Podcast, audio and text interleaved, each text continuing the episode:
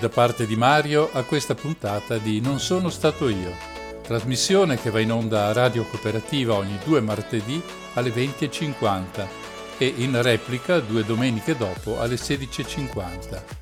Vi racconterò delle storie, storie vere, che hanno a che fare con l'ambiente e la società.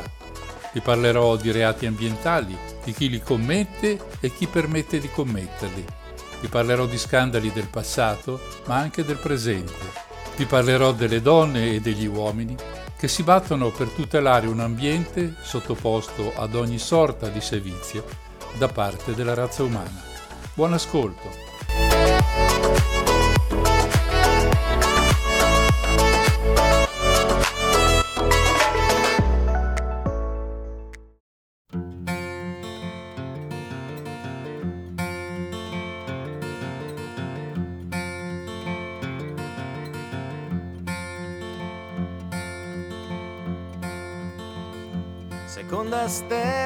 Destra, questo è il cammino. E poi dritto fino al mattino. Poi la strada la trovi da te. Porta all'isola che non c'è.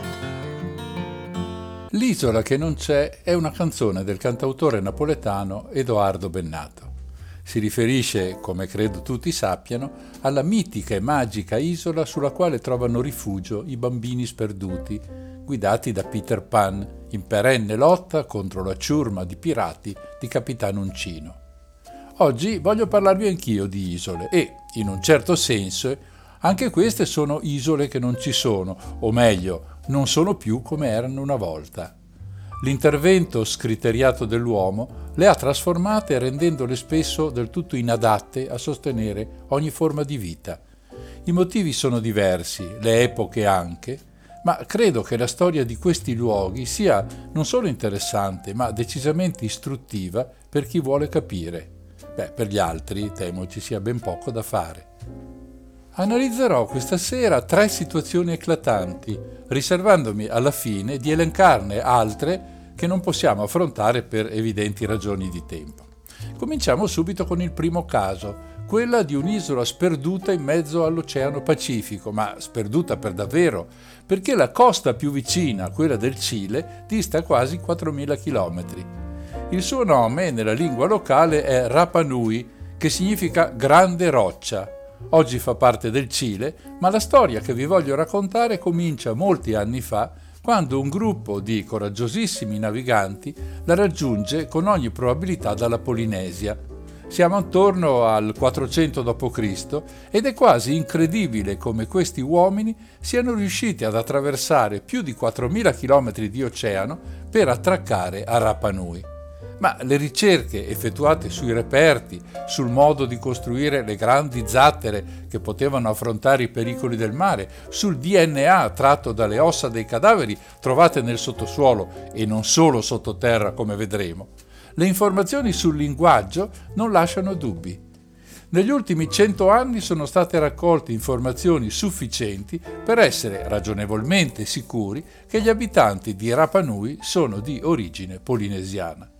Non si sa per quale motivo questi incredibili marinai abbiano affrontato un'avventura del genere. Forse per sfuggire a qualche nemico o per un evento naturale disastroso, che ne so, l'eruzione di un vulcano per esempio. Sta di fatto che Rapa Nui viene abitata attorno alla fine del IV secolo. L'isola non è molto grande, circa 120 km quadrati, più o meno come una grande città italiana, per esempio come Torino. Le informazioni che abbiamo sull'isola, come era alle origini, derivano da indagini compiute nell'ultimo secolo. Gli europei arrivano a Rapa Nui il lunedì di Pasqua dell'anno 1722. È l'olandese Jacob Roggeveen a metterci piede per primo e da qui ecco il nome oggi usato per quella grande roccia, Isola di Pasqua.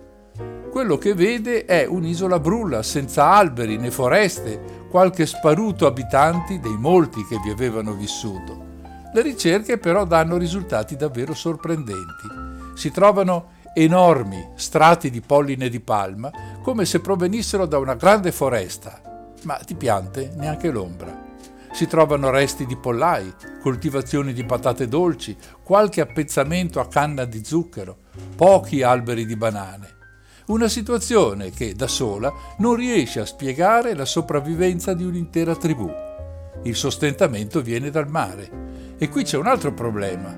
Le coste sono scoscese molto ripide e il mare scende dopo pochi passi dalla costa a profondità enormi fino a 3000 metri.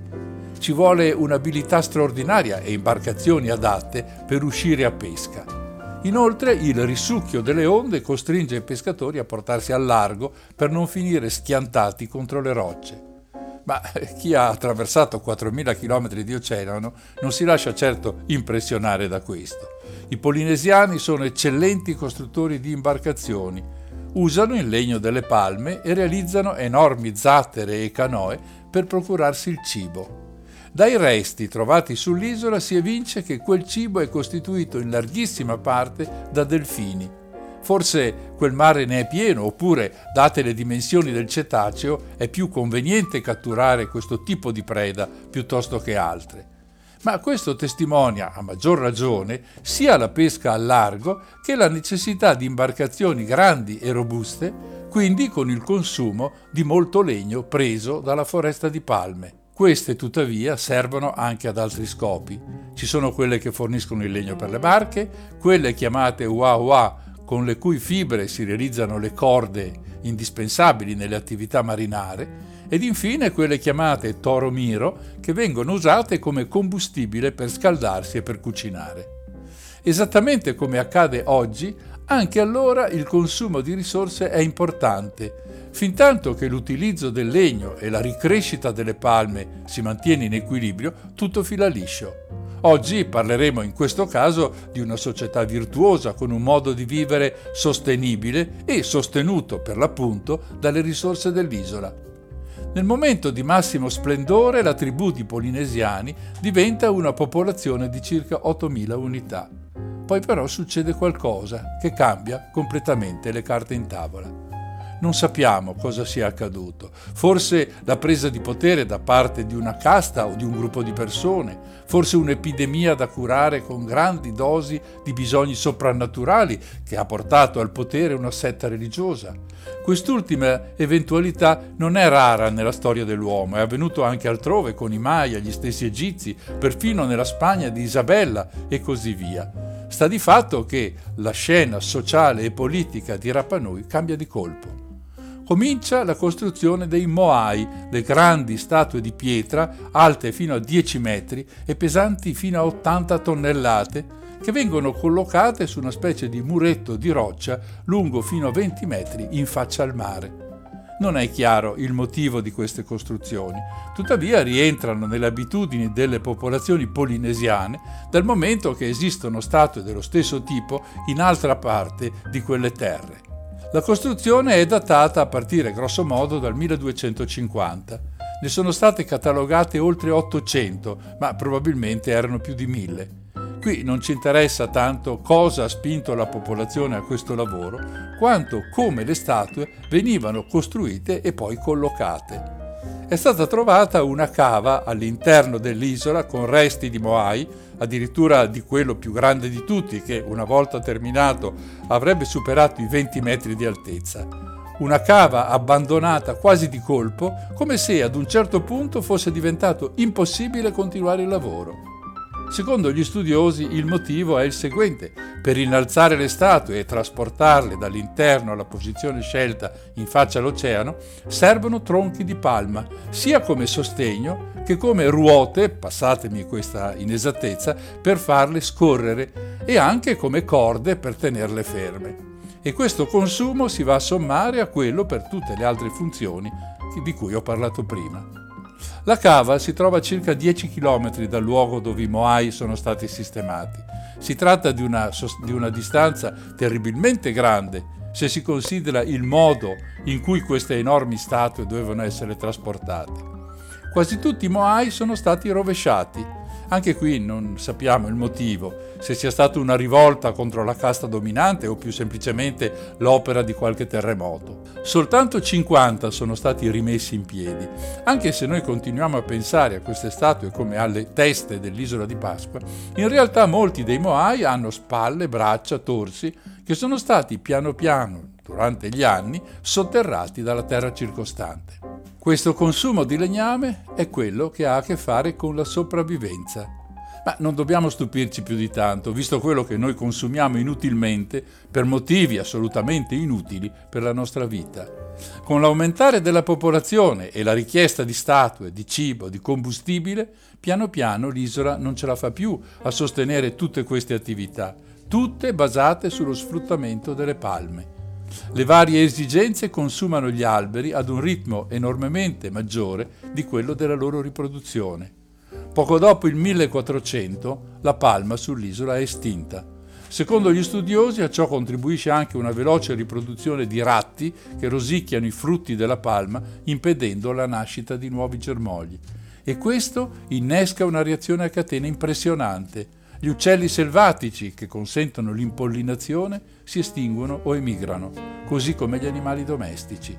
Per sopravvivere resta il mare, ma senza palme non si possono più costruire zattere per uscire in mare aperto. Rimangono i molluschi attaccati alle rocce delle scogliere, ma presto finiscono anche loro. Si cerca allora di incrementare l'allevamento di pollame, ma alla fine l'unica risorsa di proteine possibile beh è molto veramente terribile dirlo, è rappresentata dagli altri esseri umani. La pratica del cannibalismo viene confermata dal ritrovamento di ossa umane rosicchiate tra la spazzatura e anche dai racconti raccolti dai primi visitatori europei a Rapa Nui. Non c'è più cibo, e così non si possono più mantenere i capi, i sacerdoti, i funzionari, che sono esentati dal lavoro. Nascono fazioni con capi militari, guerre intestine e faide che riducono la popolazione a poche centinaia di unità. È assai probabile che durante questa fase di guerra cominci anche la distruzione dei Moai. La datazione delle ossa dei delfini mostra che attorno al 1500 la pesca d'altura termina la mancanza di legno impedisce di costruire le zattere per pescare o, in caso estremo, per tentare una fuga. E questa è la fine. Quando gli esploratori europei nel secolo XVIII arrivano sull'isola, trovano molta desolazione e pochissimi abitanti. Ci sono solo pochi alberi che non superano i 3 metri di altezza. Secondo i botanici soltanto 47 specie di piante, prevalentemente tipi di erba, sopravvivono su Rapa Nui che viene considerata tra le terre più aride del pianeta. È difficile giudicare questa popolazione col senno di poi. Probabilmente la deforestazione è avvenuta in modo inconsapevole e altrettanto probabilmente per favorire chi su quelle foreste vantava dei diritti economici o politici o sociali. C'è tuttavia di che riflettere, un pugno di uomini, senza macchine e strumenti, con la sola forza delle braccia e attrezzi di pietra, è riuscito nell'impresa di autodistruggersi. Lo ha fatto eliminando le foreste che, all'inizio, aveva a sua disposizione. È solo una storia del passato riservata ad una piccola isola sperduta nell'oceano? O è una storia che si è ripetuta nel tempo e continua a ripetersi ancora oggi?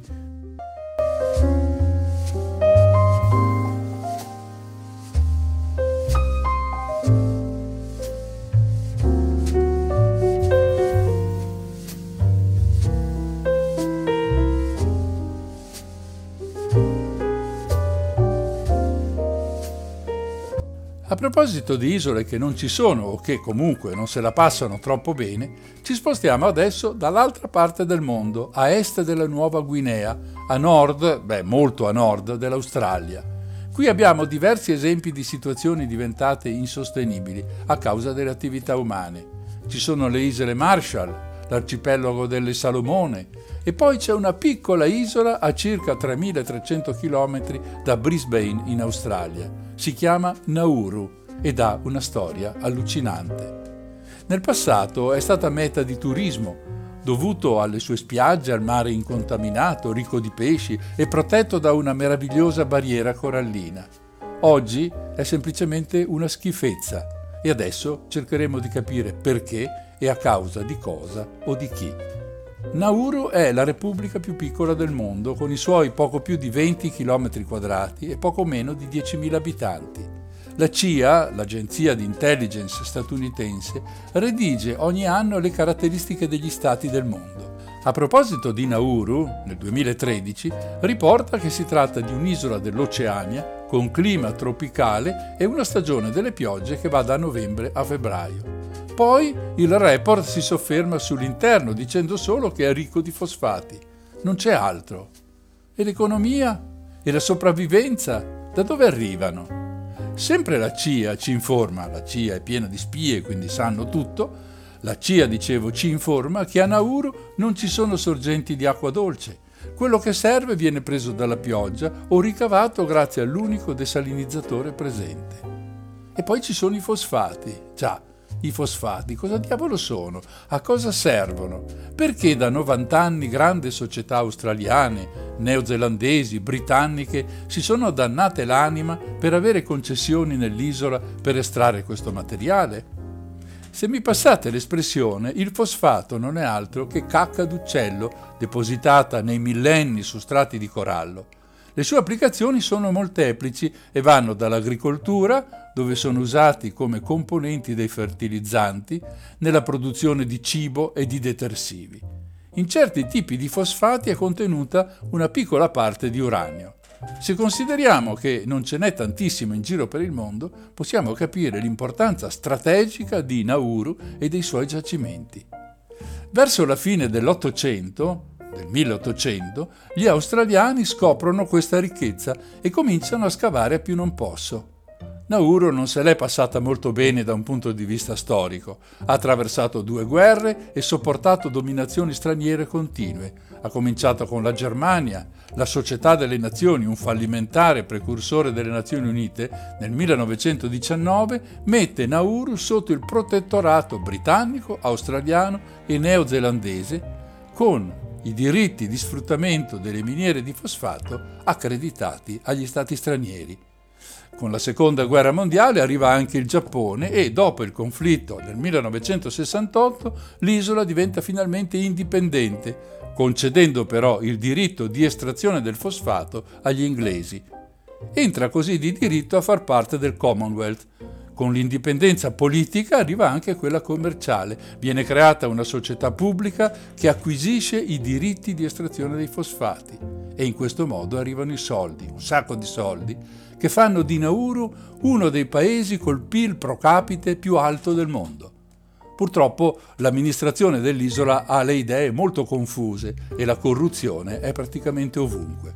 Così i soldi vengono spesi malissimo per attività che con la sistemazione dell'isola, la vita quotidiana degli abitanti, non ha niente a che fare.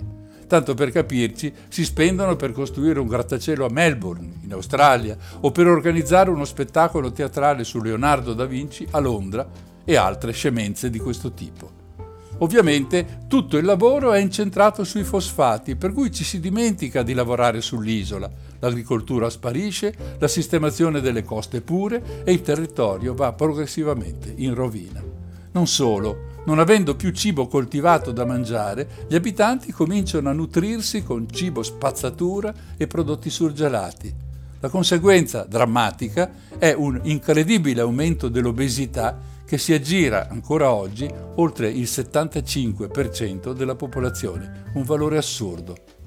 Dunque siamo di fronte ad uno Stato che ha un PIL elevatissimo ma è privo di risorse perché tutta l'economia dell'isola poggia sulla cacca degli uccelli.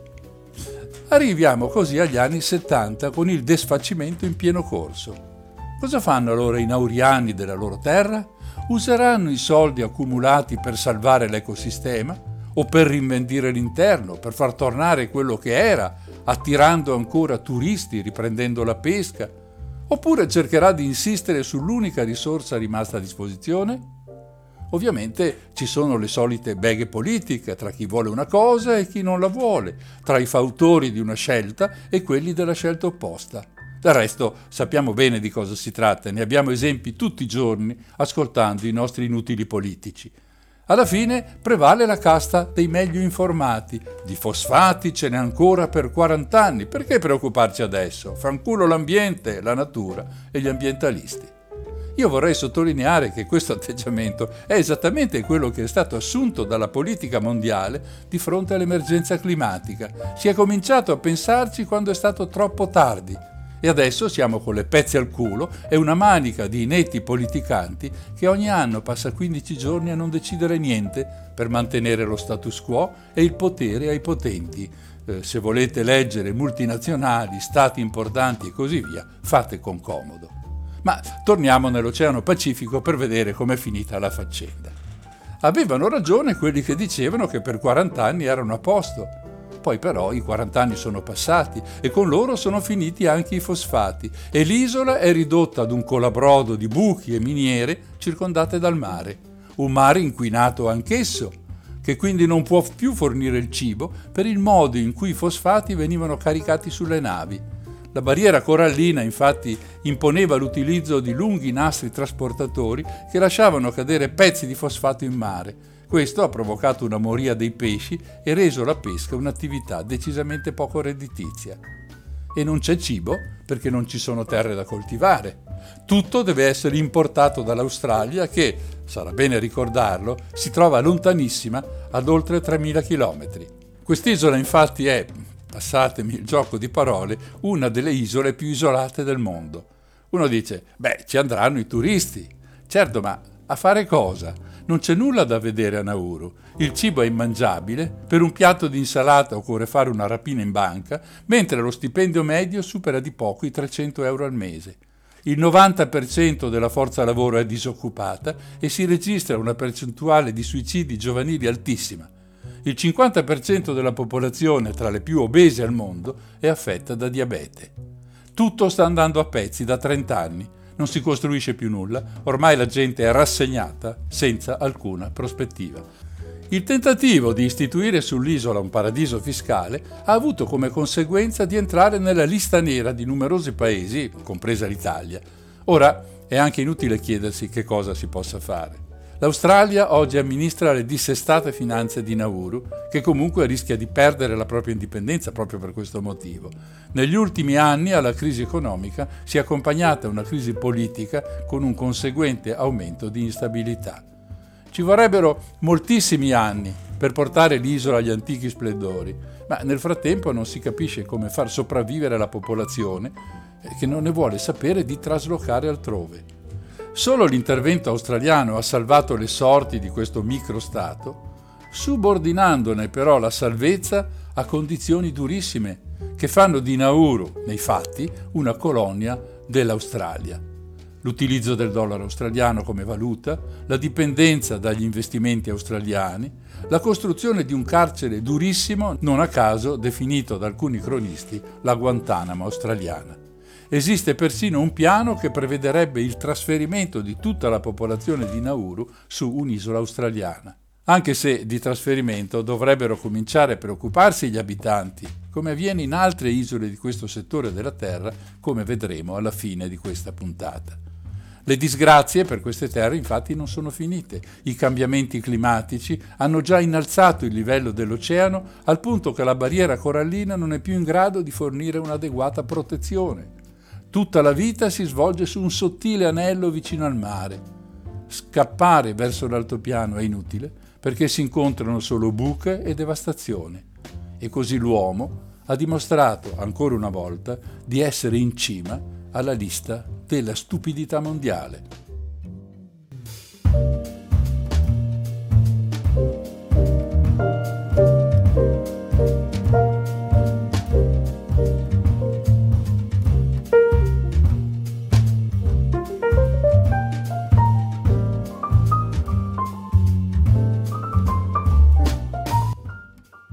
1400 km a nord di Nauru c'è l'arcipelago delle isole Marshall.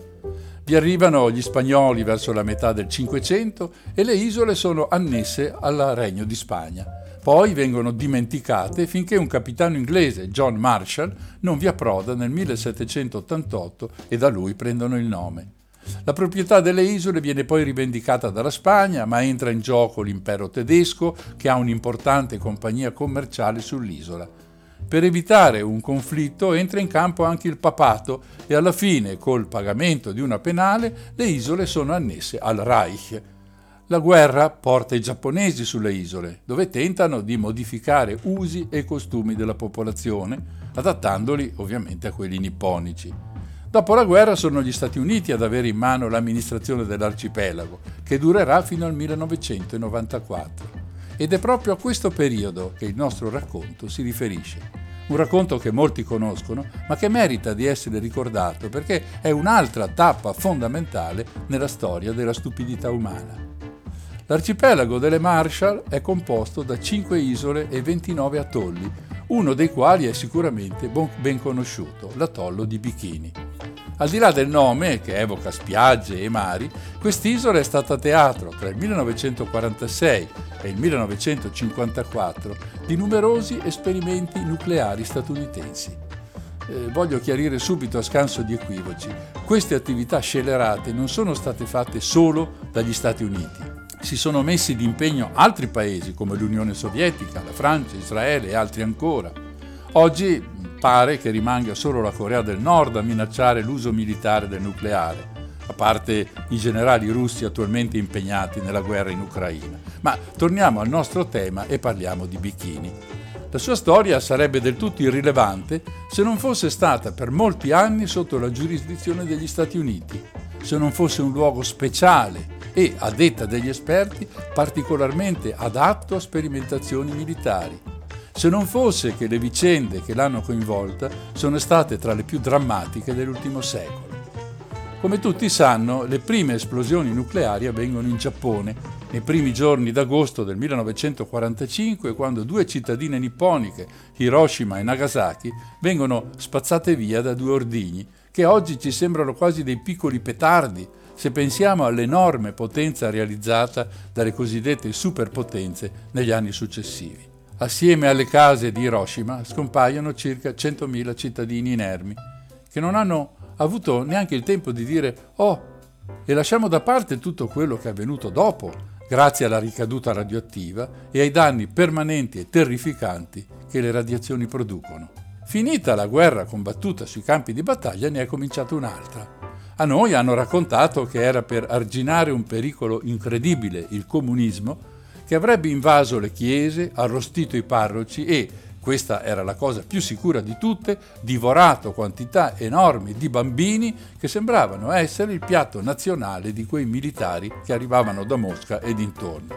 Soltanto più tardi abbiamo scoperto che in realtà quei figli di cosacchi preferiscono il borscht, una minestra a base di legumi e verdure, innaffiata magari con qualche buon bicchiere di vodka. I più ricchi mangiano caviale, ma nessun testo di cucina russa cita una ricetta con i bambini come ingrediente fondamentale. Ad ogni modo, la tensione diventa ogni giorno più grande e ai bambini si racconta che da un giorno all'altro avremmo visto entrare da quella porta, io non ho mai capito quale, ma da quella porta, un esercito di satanassi indiavolati contro i quali neppure Dio ha difese sufficienti. Ed allora cosa si può fare se non armarci per difenderci? E così i missili nucleari si moltiplicano a dismisura fino ad ottenere un arsenale che dall'Occidente avrebbe potuto distruggere la vita sul pianeta qualche migliaio di volte.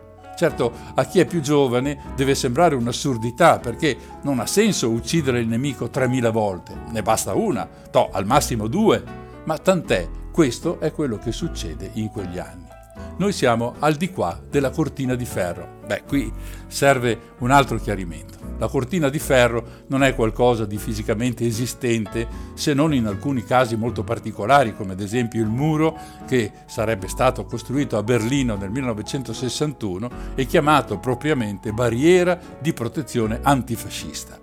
La cortina di ferro, dicevo, è una linea che divide in due l'Europa, quella occidentale, invasa quasi di soppiatto e senza dare troppo negli occhi dagli Stati Uniti, e quella orientale invasa, dando nell'occhio e come, dall'allora Unione Sovietica. Dalle nostre parti questa cortina passa grosso modo per l'Adriatico, in realtà subito al di là dell'ex Jugoslavia, ma molto vicina sostanzialmente al nostro mare. Quindi noi siamo il confine della parte occidentale, la prima nazione da invadere se i famosi figli dei cosacchi avessero terminato le loro porzioni di cavoli e fagioli per prepararsi il borscht. Dunque un arsenale impressionante viene realizzato dai vincitori della Seconda Guerra Mondiale, Francia e soprattutto Stati Uniti da questa parte, Unione Sovietica dall'altra. Tutti sono in grado di ridurre il pianeta intero ad un ammasso di piccoli ciotoli con i quali al massimo si sarebbe potuto giocare a scalone. Considerate anche che gli studi sull'energia nucleare, quella violenta delle bombe, erano stati condotti durante la guerra Oppenheimer, Fermi, lo stesso Einstein erano stati protagonisti assieme a tanti altri. Non c'era stato troppo tempo per fare delle prove, data l'urgenza di far fuori qualche migliaio di musi gialli, come John Wayne, un simbolo dell'America maccartista, continua a chiamarli nei film anche vent'anni dopo. Un esperimento sulle bombe a plutonio è condotto nell'estate del 1945 nel Nuovo Messico, mentre la prima prova di bomba all'uranio è quella che cade su Hiroshima il 6 agosto dello stesso anno. A Nagasaki va anche meglio, certo non per gli abitanti giapponesi, perché viene usata una bomba come quella già sperimentata nel New Mexico, quindi con la consapevolezza di quello che sarebbe accaduto. Anche in questo caso non sappiamo con precisione quanti muoiono all'istante. La cifra è sicuramente compresa tra 100 e 200 mila, tutti civili. Un atto di terrorismo militare per far arrendere l'impero del sollevante. In queste condizioni, con pochissima esperienza, non è che se ne sappia tantissimo sulla potenza e sugli effetti di questi ordigni. E così, finita la guerra, diventa necessario continuare, anzi intensificare gli esperimenti. Ora però non ci sono più nemici da battere e quindi mancano le scuse per sganciare bombe un po' dappertutto. Bisogna trovare dei posti adatti per eseguire i test, magari scoprendo come avrebbero distrutto la natura e quali reazioni avrebbero prodotto sulle cose e sulle persone. Un piano diabolico sta per andare in scena. Prima di continuare voglio sottolineare che l'avversità che sentite non è contro gli americani, ma contro l'uso di queste armi assurde di quelle esplose in Occidente si viene a sapere, in tempi successivi quasi tutto, degli esperimenti sovietici non si sa nulla all'epoca e quindi non ci si può scandalizzare allo stesso modo, ma che le cose non siano affatto differenti è molto più che un semplice sospetto. Dunque il racconto che segue potrebbe essere probabilmente replicato per esplosioni dall'altra parte della cortina di ferro. Eccoci dunque di fronte ai cosiddetti test atomici. Sulla distinzione tra atomici e nucleari si potrebbe aprire un capitolo. Dirò semplicemente che il termine atomico non è corretto perché l'energia in gioco deriva da reazioni che avvengono nel nucleo degli atomi. Si deve quindi parlare di energia nucleare, bombe nucleari e appunto test nucleari. Per quasi vent'anni non si sa se per incuria e negligenza o per semplice ignoranza, le esplosioni di questi ordigni sempre più potenti e sofisticati avvengono in condizioni non protette, senza alcun riguardo per l'ambiente e, cosa ben più grave, senza preoccuparsi delle conseguenze che le popolazioni locali e i militari addetti all'esperimento possono subire. Far esplodere una bomba nucleare a terra o nell'atmosfera non è uno scherzo. Tra le conseguenze anche il cosiddetto fallout radioattivo, vale a dire quella nube di materiale radioattivo che il vento trasporta anche a distanze molto grandi e per tempi decisamente lunghi. Del resto, trattandosi di armi di distruzione, bisogna pur capire cosa avrebbe subito il nemico facendo esplodere la bomba un po' dappertutto, a terra, a livello del mare e a varie altezze in atmosfera. Dal 1963 in poi si susseguono vari tentativi di ostacolare i test, imponendo che le esplosioni avvengano solo sottoterra, riducendo dieci anni più tardi la potenza dei test e firmando un trattato di messa al bando delle sperimentazioni nel 1996, ma che non è mai entrato in vigore perché non è stato ratificato da cinque paesi, la Cina, l'Egitto, l'Iran, Israele e gli Stati Uniti mentre tre non hanno mai firmato il trattato, la Corea del Nord, l'India e il Pakistan. Secondo i dati disponibili in rete, gli ultimi test sarebbero stati eseguiti nel 2006 e nel 2009, entrambi dalla Corea del Nord, che ha ripreso la sua attività recentemente con i missili di cui le cronache hanno parlato.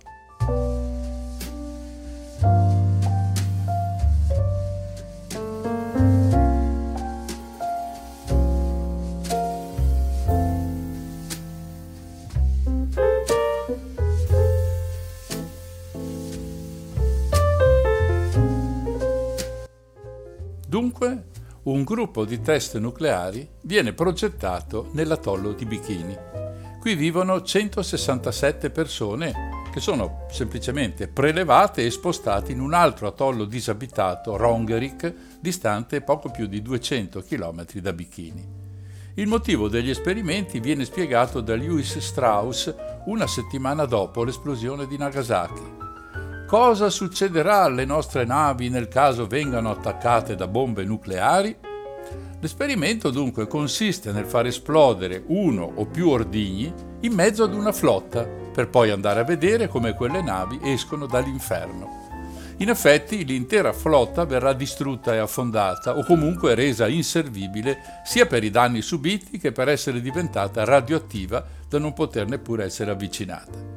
Ad ogni modo, tocca alla Marina progettare e controllare il test e qui le invidie esplodono, come in ogni racconto sui conflitti di interessi degni di questo nome. Deve intervenire il presidente Truman per istituire una commissione civile di revisione che coordini e prenda le decisioni più imparziali possibili sull'operazione Crossroads, questo è il nome del test, anche per, virgolette, per convincere il pubblico che si tratta di una prova utile e condotta con obiettività. Il 24 gennaio 1946 l'ammiraglio Blandy, a capo dell'intera operazione, decide che Bikini va benissimo perché presenta tutte le caratteristiche migliori per la sicurezza dell'esperimento, in particolare perché tutte quelle isole del Pacifico sono poste dal presidente Truman sotto la giurisdizione degli Stati Uniti a seguito della vittoria nella Seconda Guerra Mondiale contro il Giappone. Quattro giorni dopo gli abitanti dell'isola vengono informati c'è molta retorica, tipicamente statunitense, attorno a questa vicenda. Ci cerca di far passare per eroici patrioti i 167 disgraziati che devono lasciare le loro case.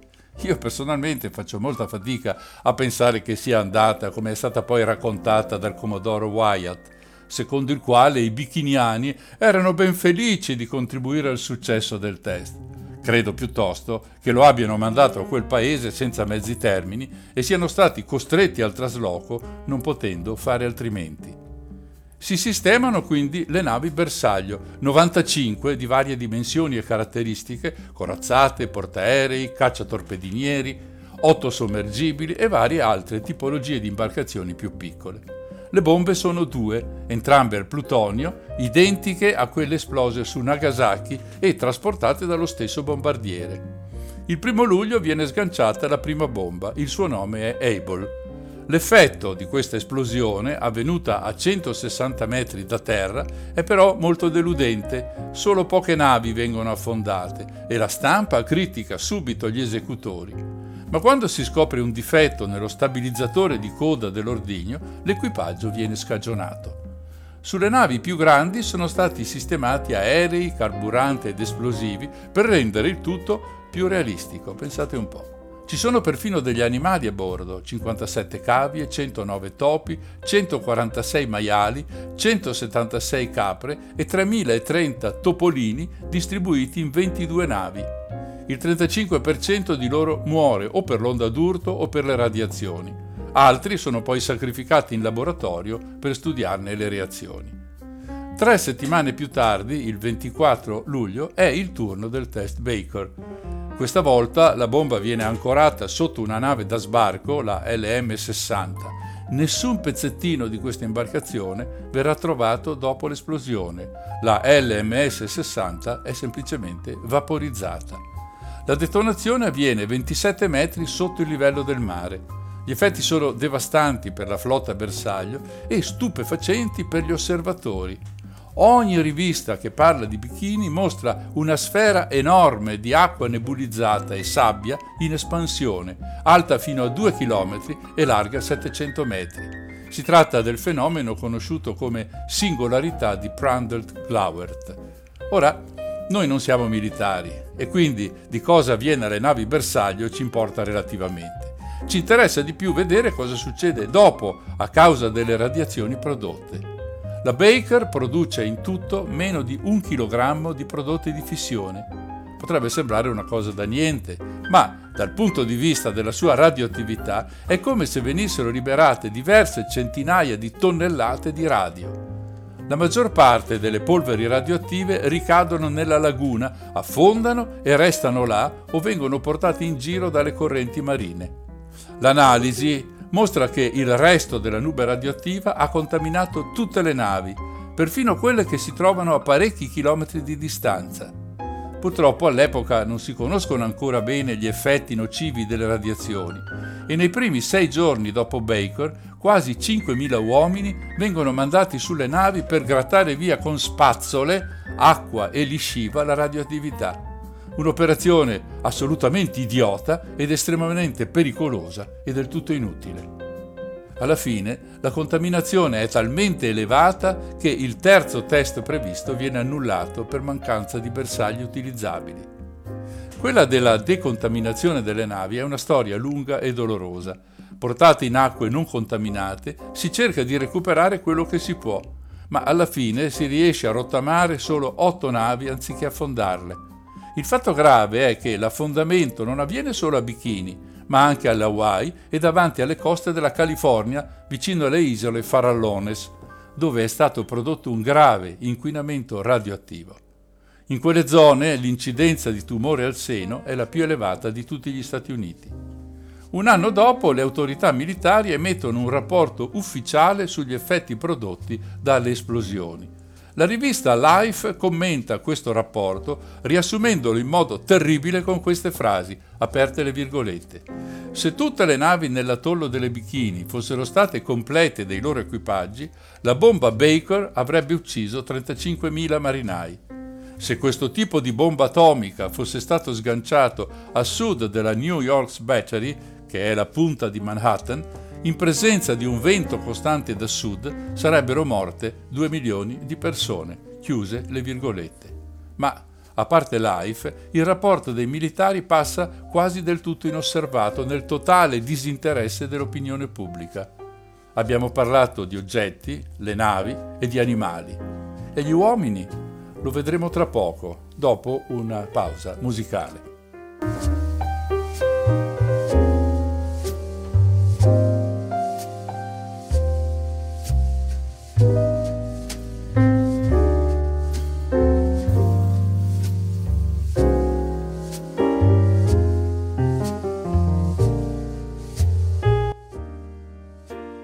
Dicevamo delle persone. A loro va un pochino meglio che agli animali nelle stive delle navi del test Baker. Certo che all'epoca non ci sono scudi protettivi o tute speciali, per cui la sicurezza consiste nel controllare il livello di radiazione assorbita da ognuno di queste persone grazie ad un dosimetro badge e di conseguenza nel valutare i tempi di permanenza sulle navi dopo l'esplosione si stabilisce che 0,1 Röntgen, che è un'unità di misura della radioattività, quindi dicevo si stabilisce che 0,1 Röntgen al giorno sono un limite sopportabile per quei militari. Purtroppo l'85% del contenuto della nube tossica è costituito da particelle di plutonio non fissionato, che decade emettendo particelle alfa, le quali non vengono all'epoca rilevate né dal badge né dal contatore Geiger. Nel 1996 il governo finanzia uno studio sulla mortalità dei veterani dell'operazione, scoprendo che l'incidenza dei decessi è stata del 5% superiore a quella di chi a Bikini non c'era. Ancora peggio va agli abitanti dell'isola, come detto trasferiti preventivamente a Rongarik, dove però non riescono a procurarsi il cibo e devono essere accuditi dall'amministrazione degli Stati Uniti. Comincia così una diaspora per cui i 4.000 discendenti degli abitanti di Bikini vivono oggi in svariate isole del Pacifico e anche in paesi stranieri. Ma il racconto non è completo. se non si aggiunge quello che avviene dieci anni dopo Crossroads. Tra il 1954 e il 1958 altre 21 bombe nucleari vengono fatte esplodere nella laguna di Bikini, con una potenza complessiva circa 3.000 volte superiore a quella di Baker. La più sporca di queste manovre ha luogo il 1 marzo 1954, quando una bomba termonucleare da 15 megatoni provoca un fallout, cioè una ricaduta radioattiva, che colpisce gli isolani. Si tratta del più grande esperimento termonucleare mai eseguito dagli Stati Uniti. Eh, solo per completezza ricordo che una bomba termonucleare non usa la fissione di nuclei pesanti come il plutonio o l'uranio, ma la fusione di nuclei leggeri come l'idrogeno, da cui il nome è anche di bomba H. Insomma, funziona come una piccola stella e sprigiona quantità enormi di energia anche rispetto alle bombe all'uranio, cioè alle bombe a fissione. Anche questa storia merita di essere raccontata. Ricordo che siamo in piena guerra fredda, con il terrore che i comunisti sovietici, mangiatori di bambini, sbarchino a Hollywood per fare una strage. Quello che è sicuramente vero è che la scienza russa, in forte competizione con quella americana, aveva operato un sorpasso nella realizzazione delle armi nucleari, creando per primi appunto una bomba termonucleare. A questo punto occorre far presto, mettere a punto la bomba e sperimentarla subito. Nasce così il nuovo progetto che porta nel 1954 a sganciare nel cielo delle Marshall un nuovo ordigno chiamato con sottile e perfido sarcasmo, bravo. C'è un peschereccio nei paraggi, il Lucky Dragon 5, che viene investito dalle ceneri radioattive. I 23 de- membri dell'equipaggio ci convivono non avendo assolutamente idea di cosa sia quella polvere bianca. La storia di questi sfortunati è raccontata nel Museo della Mutazione Atomica. Uno muore nel giro di sei mesi di cancro, gli altri finiscono in ospedali per periodi molto lunghi. Poi c'è un altro guaio. Già dieci anni prima, l'atollo di Bikini era stato scelto per la costanza dei venti e quindi la possibilità di prevedere il tragitto della nube radioattiva. Ma in quel giorno vale la legge di Murphy. Il vento gira di colpo verso sud-est, spostando le nubi dritte verso Rongerich. Lo spettacolo, se così si può dire, viene descritto nel 1957 da un articolo apparso sul Saturday Evening Post a firma John C. Clark. Un boato e un lampo di fuoco nel cielo, chiarissimo nonostante i 200 km di distanza. Dopo alcune ore cominciano a cadere sull'isola fiocchi grigi. Sarà neve, pensano i nativi, una cosa mai vista a quelle latitudini, e i bambini ci giocano pure mentre le colture vengono invase da queste ceneri radioattive di corallo. Alcuni militari, chiusi nella locale stazione meteorologica, si rendono invece conto di essere in trappola. E proprio così titola l'articolo. Eravamo intrappolati dal fallout radioattivo. Eppure, quel cambio di direzione del vento era stato preannunciato la sera prima dai meteorologi e alcune navi erano passate non lontano dall'isola, ma nessuno si era preoccupato delle persone che vi si trovavano. Evidentemente la situazione non è simpatica neppure per mandarci dei dottori che più di altri sanno cosa significa frequentare quegli ambienti.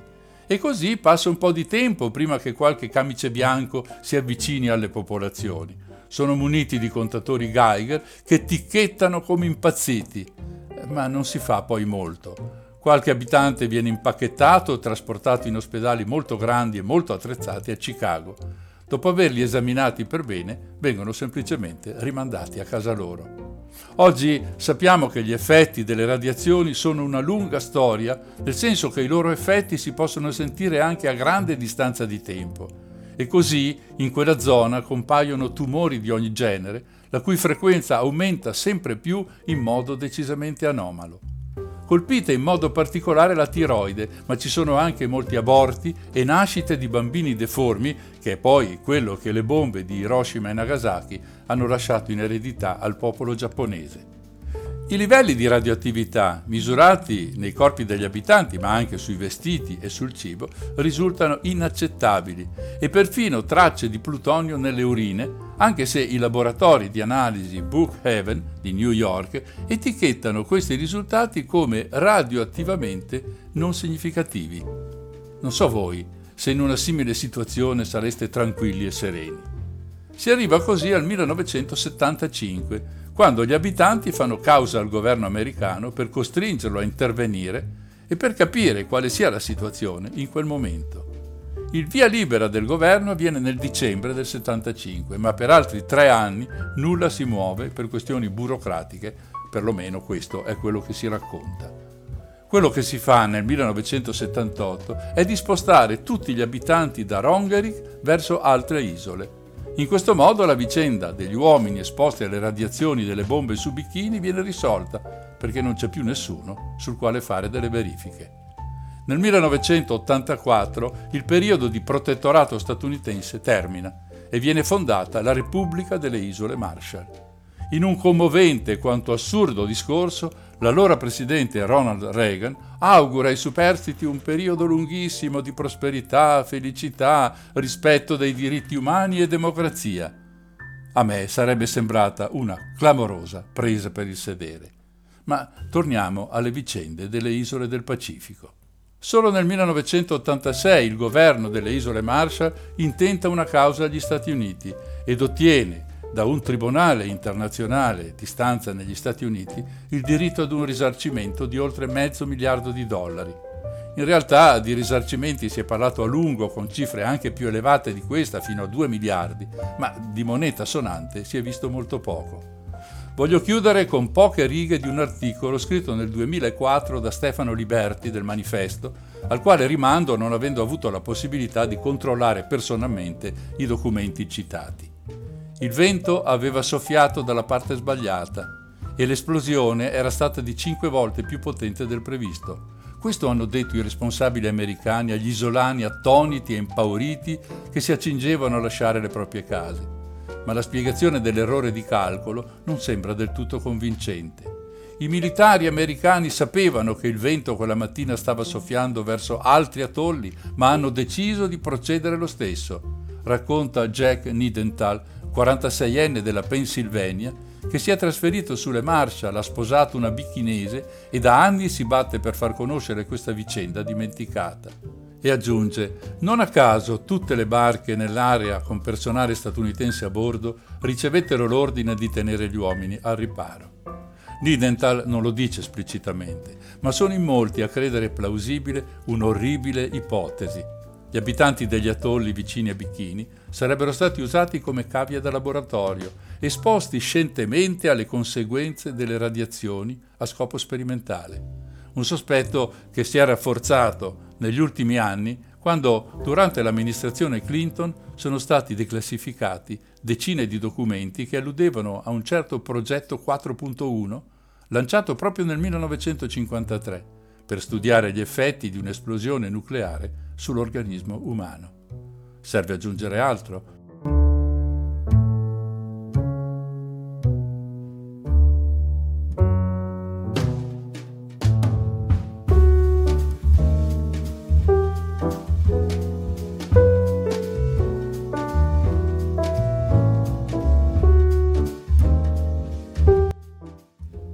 Oggi? Com'è oggi l'atollo di Bikini? Ecco, questa è una storia istruttiva interessante. Ho sempre detto in questa trasmissione che nessun evento creato dall'uomo potrà mai distruggere l'ambiente o il pianeta, come si ostinano a dire in molti.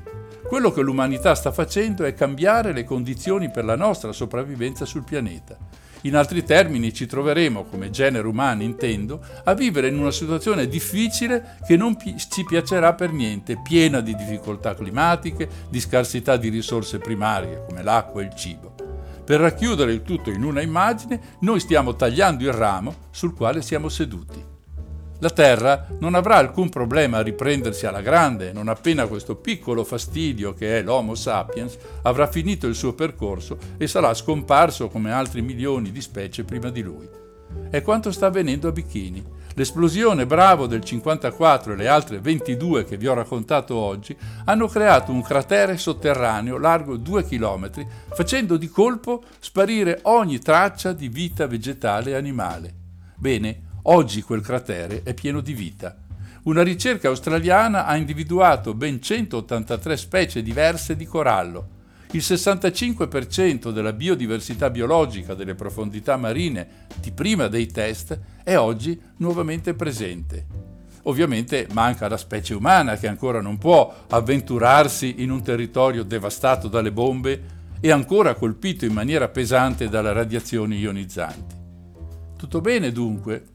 Aspettate a gioire e seguite l'ultima parte di questa puntata. 300 km a ovest di Bikini c'è l'atollo Enewetak, dove si trova l'isola Runit. Cosa c'entra adesso quest'altra isola con la nostra storia? Qui c'è un deposito di scorie radioattive che gli abitanti dell'arcipelago chiamano semplicemente The Dome, cioè la cupola è una specie di discarica in cui sono rinchiuse le scorie dei test nucleari statunitensi degli anni 40 e 50. Questa vicenda non è molto conosciuta. È stata riportata alla luce da un recente reportage australiano, alla fine di dicembre del 2017, di Mark Wilasey, intitolato A Poison in Our Island, letteralmente un veleno sulla nostra isola.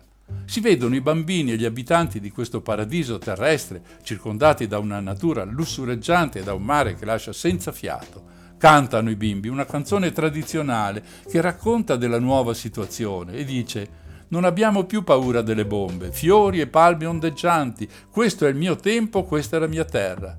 Certo, questi bimbi sono nati molti anni dopo l'ultima bomba, ma l'eco di quegli esperimenti è ancora nella loro testa e nella loro cultura.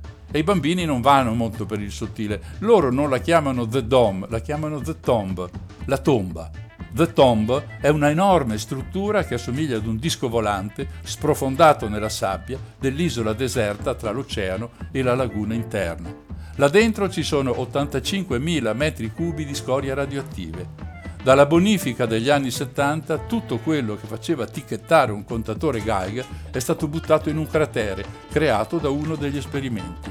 Poi il tutto è stato sigillato con un tappo in cemento. Tranquilli? Mica tanto. Il tappo è spesso solo mezzo metro e questa non è neppure la notizia peggiore. Questa trasmissione ha raccontato decine e decine di volte le conseguenze dei cambiamenti climatici. Bene, uno di questi riguarda proprio gli atolli. L'innalzamento del livello del mare infatti ha già costretto alcune popolazioni in giro per il mondo a sloggiare e cercare casa altrove e a Runit Island le cose non vanno diversamente. Già nel 2013 il Dipartimento dell'Energia degli Stati Uniti fa sapere che i materiali radioattivi si stanno disgregando per via dell'acqua che sta penetrando nella cupola. Secondo l'ex sindaco di Bikini, quella cupola è il legame tra l'era nucleare e l'era del cambiamento climatico. Se ci saranno davvero delle fuoriuscite sarà un evento molto devastante non stiamo parlando solo delle isole Marshall, stiamo parlando dell'intero Pacifico. Chiuse le virgolette. All'epoca degli esperimenti il governo di Washington non si faceva scrupoli di vaporizzare atolli, di spostare intere popolazioni e intanto accantonava fondi per costruire il deposito. Inizialmente il progetto prevedeva di rivestire il fondo della voragine di Runit con cemento, ma poi non se ne fece nulla. Perché? Beh, semplice, perché costava troppo. Sì, lo so che a sentire queste cose uno si incazza di brutto. Ma come? Spendete miliardi per far saltare per aria isole e per distruggere le vostre navi e poi lesinate su una questione così fondamentale? Beh, cosa volete che vi dica? Le cose sono andate proprio così. Così il fondo del deposito è permeabile, nessun lavoro è stato fatto per metterlo in sicurezza e quindi l'acqua del mare è entrata là dentro, all'interno della cupola di The Tomb. Per questo Runit Island è diventato territorio tabù.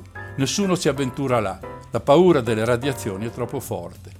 Quello che sembra un paradiso è in realtà un inferno, lo è anche da un punto di vista sociale, perché la vita degli abitanti, sostenuta un tempo da pesca e coltura delle palme, è cambiata drasticamente. La preoccupazione per la contaminazione radioattiva della catena alimentare marina ha modificato radicalmente la dieta tradizionale. Il Ministero statunitense dell'Energia ha addirittura vietato le esportazioni di pesce da quell'isola. Così a Enewetak si mangia cibo confezionato e importato. L'unico negozio di alimentari ha gli scaffali pieni di barrette di cioccolato, lecca lecca e patatine. L'obesità e il diabete sono la naturale conseguenza di tutto questo. Attorno alla cupola non ci sono cartelli segnaletici o avvisi di pericolo, niente di niente. La cupola, l'isola e gli abitanti sono lasciati semplicemente al loro destino.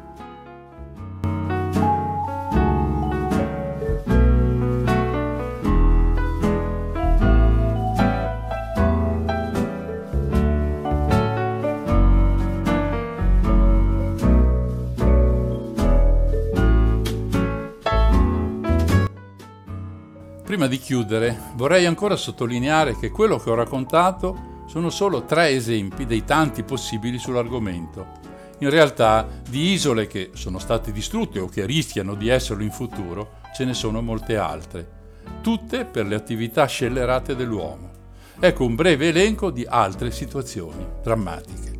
Le isole Salomone, che si trovano dalla stessa parte del mondo delle Marshall e di Nauru, ad est della Nuova Guinea. Qui il problema è rappresentato dal disboscamento, spesso illegale, delle foreste tropicali da parte di compagnie del legname.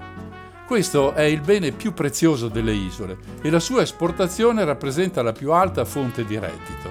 Ci sono ovviamente dei protocolli, dei procedimenti per garantire le licenze di questa attività, ma come accade in molte altre parti del mondo, la corruzione endemica permette alle imprese di aggirare questi paletti e di fare quello che vogliono. Le conseguenze della deforestazione sono drammatiche. La mancanza di alberi lungo i fiumi provoca frequenti inondazioni che rendono le rive e le sole zone coltivate argillose e quindi inutilizzabili. Inoltre, il fango prodotto inquina i corsi d'acqua, rendendo difficile la sopravvivenza. In rete si trovano dossier, uno dei quali di National Geographic, che raccontano nei particolari la situazione. Passiamo alla Repubblica di Kiribati, un arcipelago di una trentina di isole nel mezzo del Pacifico. 21 di queste sono abitate da circa 200.000 persone. Il rischio per queste isole è lo stesso che riguarda le Maldive, lo stato più basso del mondo. I cambiamenti climatici hanno già prodotto un innalzamento misurabile del livello del mare e gli atolli e le piccole isole sono destinate a scomparire. Per Kiribati si parla di qualche decennio, mentre per le Maldive l'anno della scomparsa è ipotizzato dagli scienziati tra un secolo, nel 2120. Visto il modo tardivo ed egoista con il quale la politica affronta la questione del clima, si fa fatica a pensare che questo destino si possa in qualche modo evitare. Una cosa simile avviene molto più a nord, a Kivalina, una piccola isola tra l'Alaska e il circolo polare artico, dove qualche centinaio di eschimesi vivono in un villaggio al centro di questa piccola isola. Anche qui i danni sono dovuti all'innalzamento delle temperature medie e quindi allo scioglimento dei ghiacci polari che aggiungono acqua al mare, erodendo le coste di Kivalina.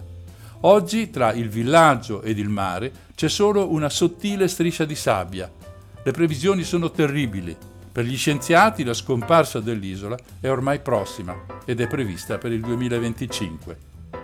A proposito di mare e di cambiamenti climatici, questi hanno danneggiato in modo molto pesante alcune barriere coralline, quella del Belize e del grande Reef australiano per fare due esempi.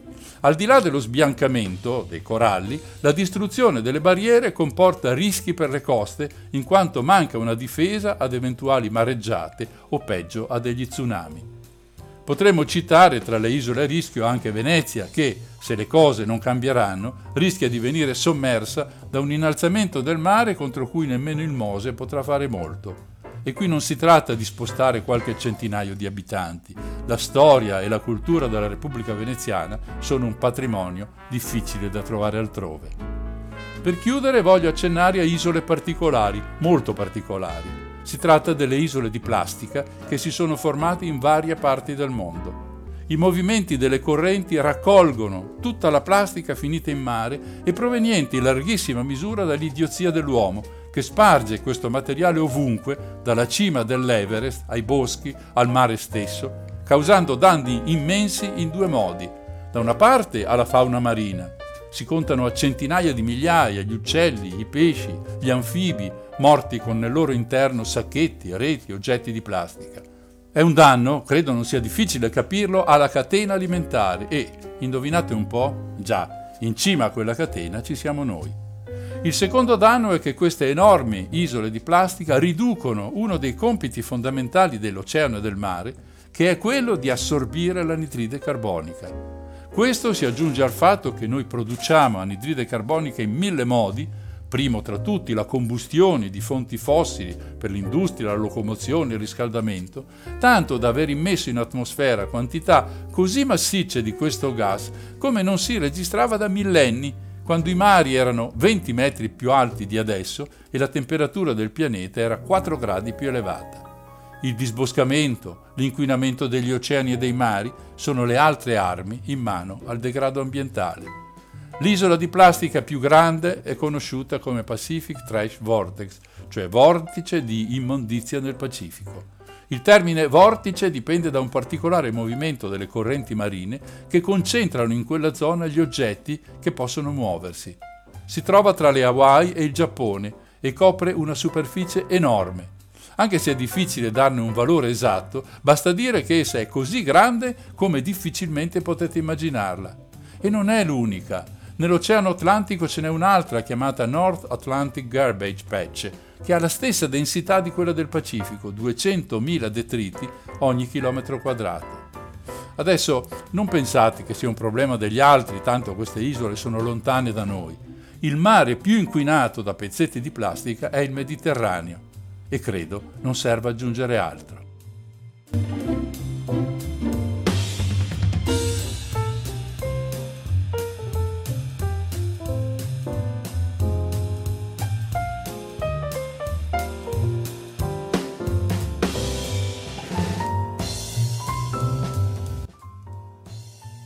Concludo così questa puntata di NSSI, dedicata all'isola che non c'è, alle molte, troppe isole che rischiano di scomparire o di diventare inabitabili. Le cause, come abbiamo visto, possono essere diverse, ma alla loro base, immancabilmente, c'è il modo superficiale, autolesionista, dissennato che l'uomo ha messo alla base di molte sue azioni. È tutto. Se volete riascoltare o far ascoltare ai vostri amici questa trasmissione, potete collegarvi con Radio Cooperativa tra due domeniche alle 16.50. Noi ci risentiamo tra due settimane per un'altra storia, sempre martedì alle 20.50 sulle frequenze di Radio Cooperativa.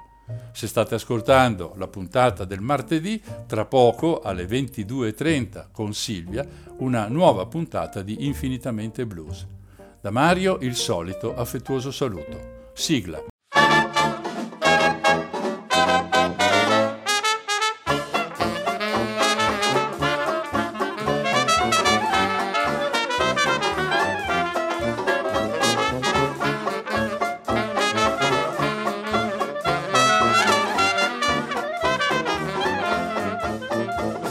Nel ringraziarvi per essere stati con me durante questa puntata di Non sono stato io, vi ricordo che la stessa andrà ancora in onda in replica registrata tra due domeniche alle 16.50.